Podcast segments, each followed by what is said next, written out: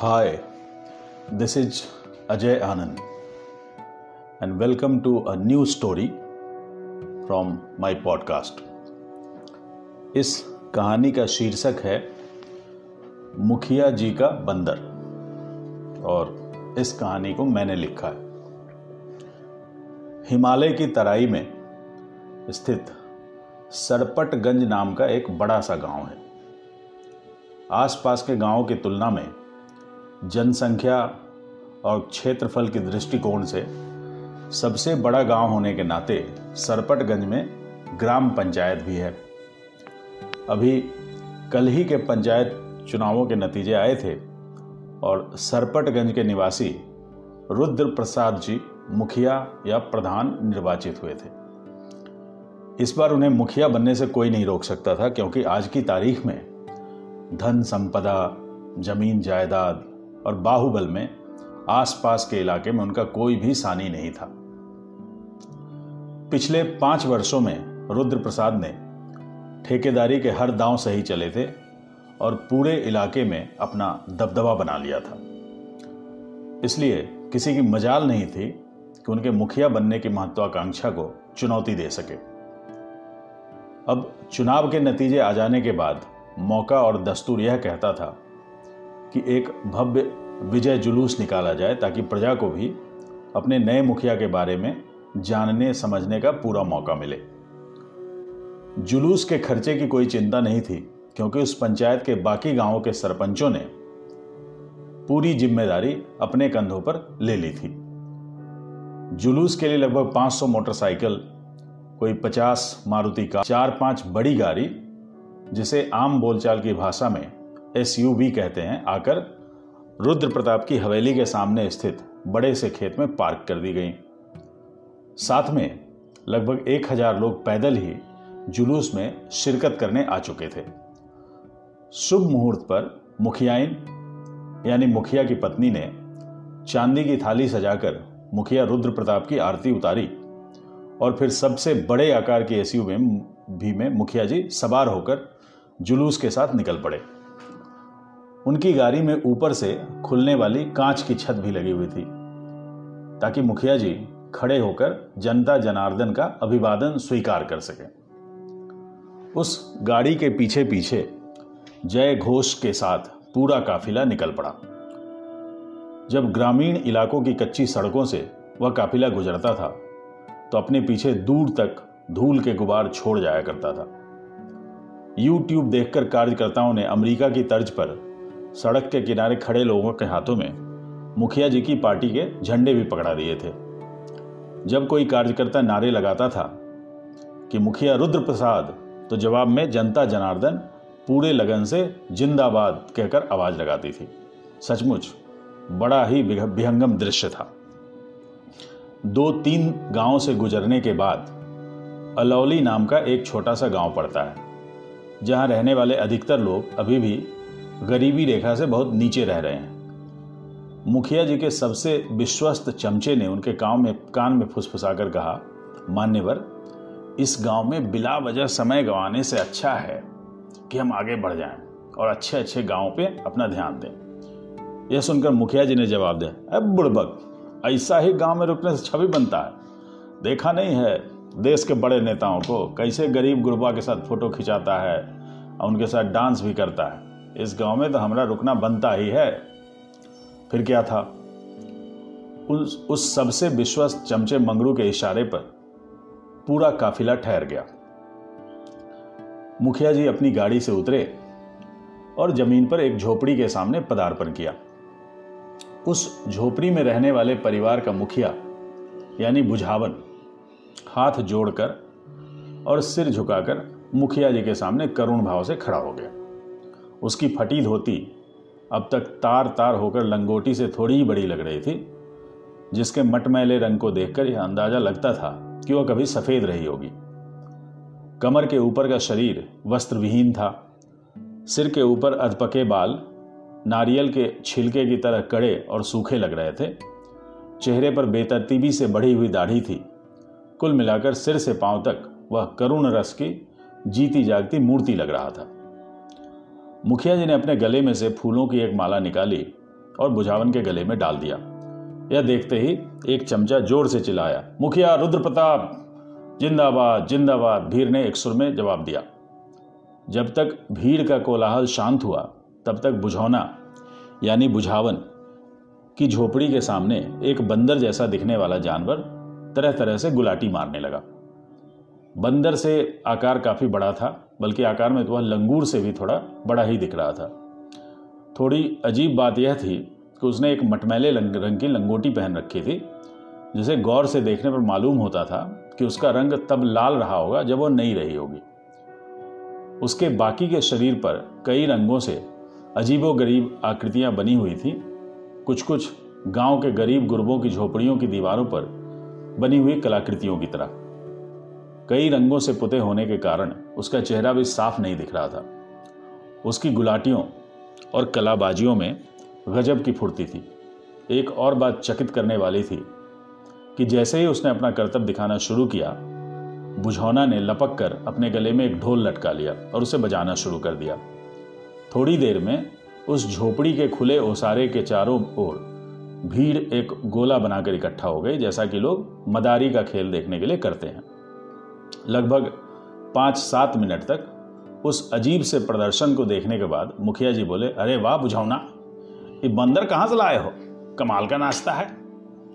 बुझौना अपनी खीसे निपोड़ते हुए बोला, अरे नहीं मालिक बंदर नहीं है, ये तो हमारा बड़का बेटा है, झपसी। जब इसका जन्म हुआ था तो उस महीने जाड़ा में पंद्रह बीस दिन के लिए झपसी लगा था, इसलिए इसकी दादी ने इसका नाम झपसी रखा था। झपसी बोले तो जाड़ा में जब एकदम धूप नहीं निकलता है, लगातार फुहार होते रहता है। मुखिया जी ने कहा अच्छा ये बंदर नहीं है, तुम्हारा बेटा है। भगवान भी कैसा नमूना बनाता है। बुझौना ने फिर कहा, मालिक, इसको तरह तरह से खेल दिखाने का बचपन से ही हुनर है। वो जो विक्रम बाबू का बेटा है, पटना से पढ़ के आए हैं। कहते हैं कि इसको कहीं ट्रेनिंग देने से मेडल मिल जाएगा। देश का नाम रोशन करेगा। अब आप ही से उम्मीद है। कौन पैरवी पैगाम करा के इसको बाहर भेज देते तो गाँव का नाम होता, हमारा भी गरीबी खत्म होता। मुखिया जी ने कहा हम्म देखते हैं, ऐसा करो, कल इसको हवेली पर भेज दो। उसके बाद विजय जुलूस आगे निकल पड़ा, ताकि बाकी के गाँवों को भी मुखिया रुद्र प्रसाद की आन बान शान की याद ताज़ा हो जाए। ऐसे किसी गाँव से जब जुलूस निकल रहा था तो सड़क के किनारे खड़ी भीड़ में कुछ लोग मुखिया जी की पर्सनालिटी यानी व्यक्तित्व के बारे में बातें कर रहे थे। एक महिला अपने पति से कह रही थी, कार रोबीला लग रहा है। पर्सनालिटी देख के लगता है कि मुखिया है, अन्न मन कोनो राजा के तरह। पास में खड़ा उसका पति कुछ चिर कर कहा, अरे खाकर रोबीला लग रहा है। इससे शरीफ तो डाकू गब्बर सिंह लगता है। रात में अचानक किसके सामने खड़ा हो जाए तो डर से उसकी जान ही निकल जाए। इतनी लंबी चौड़ी कद काठी और उसके साथ बड़ी सी तोन महिला ने कहा तो और पिछला मुखिया कैसा लगता था? निमोछिया था, बिल्कुल जनानी की तरह दिखता था, पतला दुबला चुनाव बीत गया। विजय जुलूस गुजर चुका था और फिर गाँव का जीवन पहले की तरह अपनी मंथर गति से आगे बढ़ रहा था। हर वर्ष की तरह अप्रैल के महीने में भीषण गर्मी पड़ी। मई की गर्मी झेलने के बाद लोग बड़ी उम्मीद के साथ जून का आसरा लगाए बैठे थे, क्योंकि यह वह महीना होता है जब मानसून आता है और मानसून आने के बाद लोगों में नई उम्मीद का संचार होता है। मानसून आने से खेतों को भरपूर पानी मिलता है, जिससे खरीफ की बुआई शुरू होती है। मानसून आने से सूखे पड़े तालाबों में पानी भर जाता है, जिससे जीवन फिर से हरा भरा हो जाता है।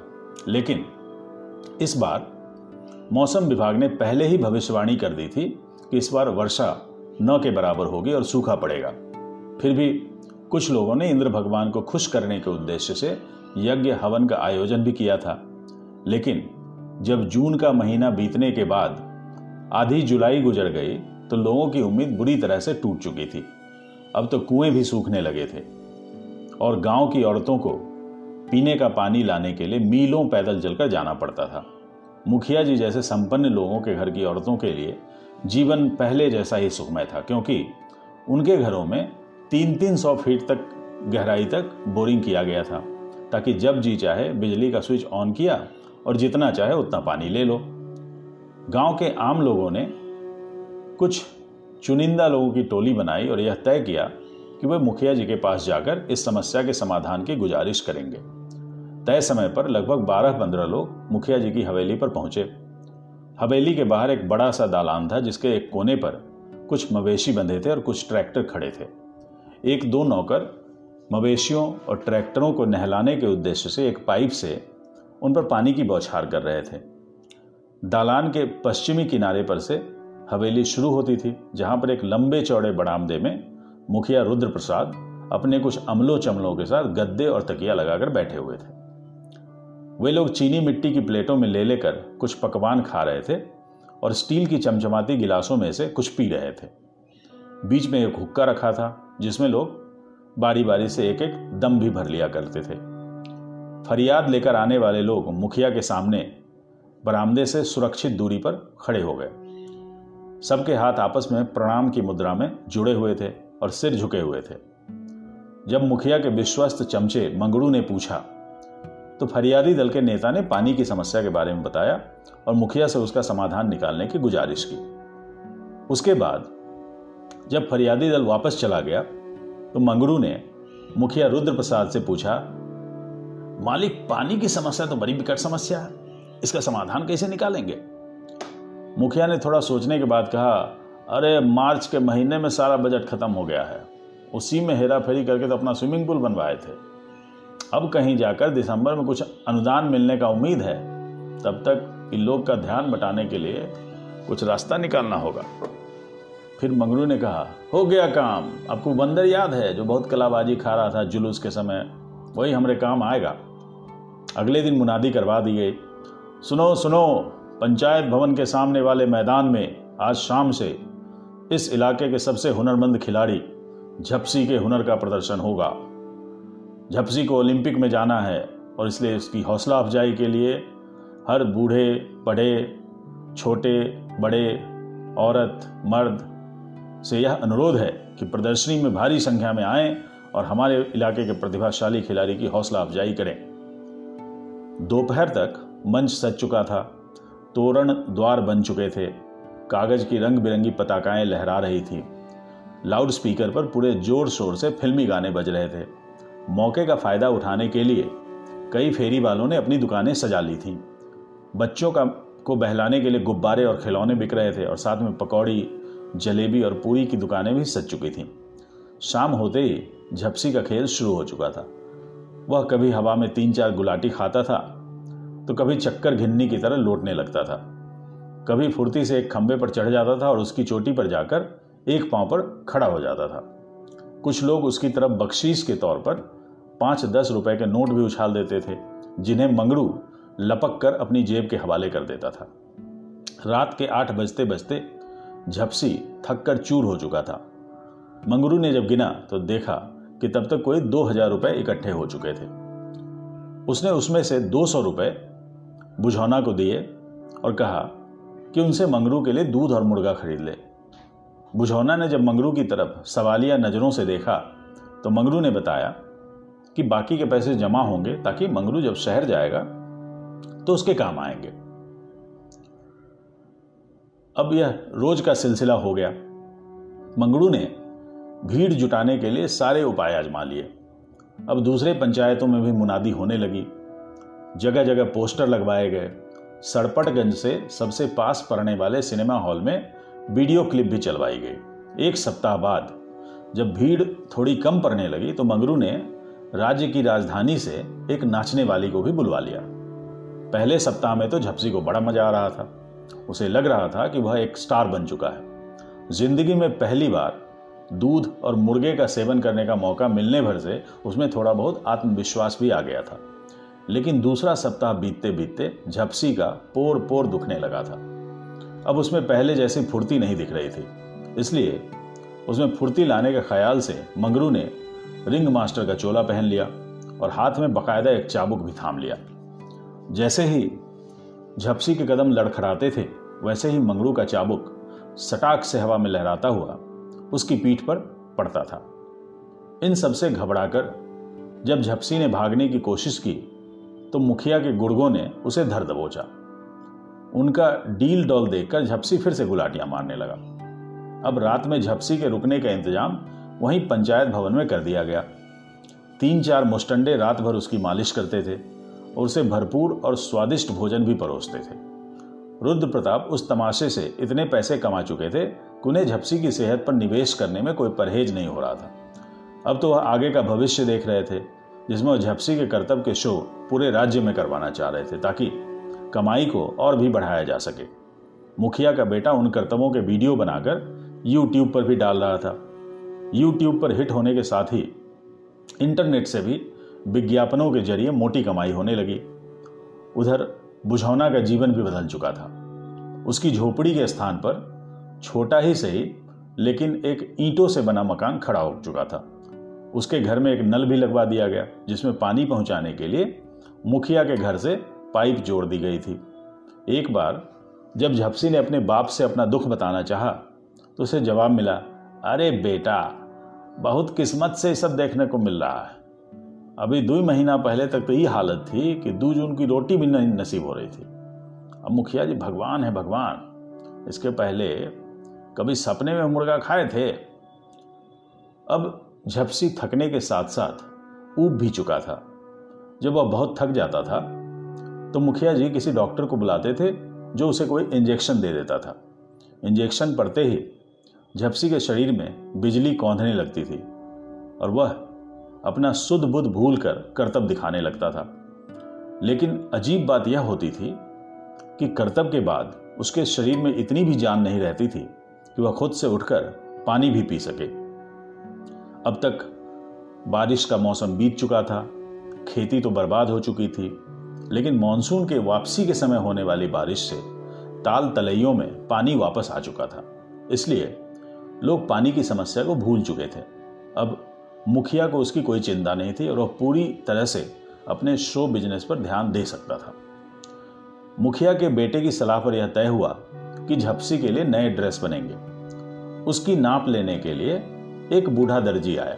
पता चला कि पटना के डाक बंगला चौराहे पर उसकी पुरानी और मशहूर दुकान है। जब वह दर्जी झपसी के ड्रेस के लिए नाप ले रहा था, उस समय कमरे में कोई अन्य व्यक्ति नहीं था। दर्जी की तजुर्बेदार नज़रों ने भांप लिया कि झपसी बहुत तकलीफ़ में है। जब दर्जी ने दुखती नब्ज पकड़ी तो झपसी ने उसे पूरी आपबीती सुनाई। दर्जी ने उसे एक पर्ची पर कुछ लिख कर दिया और मदद का भरोसा दिलाया। अगली सुबह, जब मुखिया सोकर उठाई था कि सामने से मंगरू आता हुआ दिखाई दिया। वह लगभग दौड़ते हुए आ रहा था और चिल्ला भी रहा था। पता चला कि झपसी कहीं भाग चुका था। मुखिया ने जब अपने आदमियों को अलौली गाँव भेजा तो पाया कि बुझौना का भी कहीं अता पता नहीं था। जब आसपास बिल्कुल शांति छा गई तो झपसी तार के पेड़ से नीचे उतरा। उसकी पीठ पर बुझौना सवार था। डर के मारे बुझौना के मुँह से कुछ नहीं निकल रहा था। झपसी ने कहा अब पहले तो हम वो दर्जी के गाड़ी से आए और तुमको घर से उठाए। फिर तुम चिल्लाओ नहीं, इसलिए तुम्हारा मुँह बाँध दिए थे। फिर जब मुखिया के लोग दौड़ा रहे थे तो हम लपक के तार के पेड़ पर चढ़ गए। आखिर हमारा उनर कब काम आता? अमावस की रात का फ़ायदा भी मिला। जब थक हार कर सब चले गए तो फिर हम नीचे आ गए। अब आराम से पक्का रोड तक चलेंगे, जहाँ से वो बूढ़ा दर्जी अपना गाड़ी में हमको पटना ले जाएगा। उसका वहाँ बड़का बड़का सांसद विधायक से मिलना जुलना है, बोल रहा था कि मुखिया हमारा कुछ नहीं बिगाड़ सकता है। इस कहानी में इतना ही। Thank you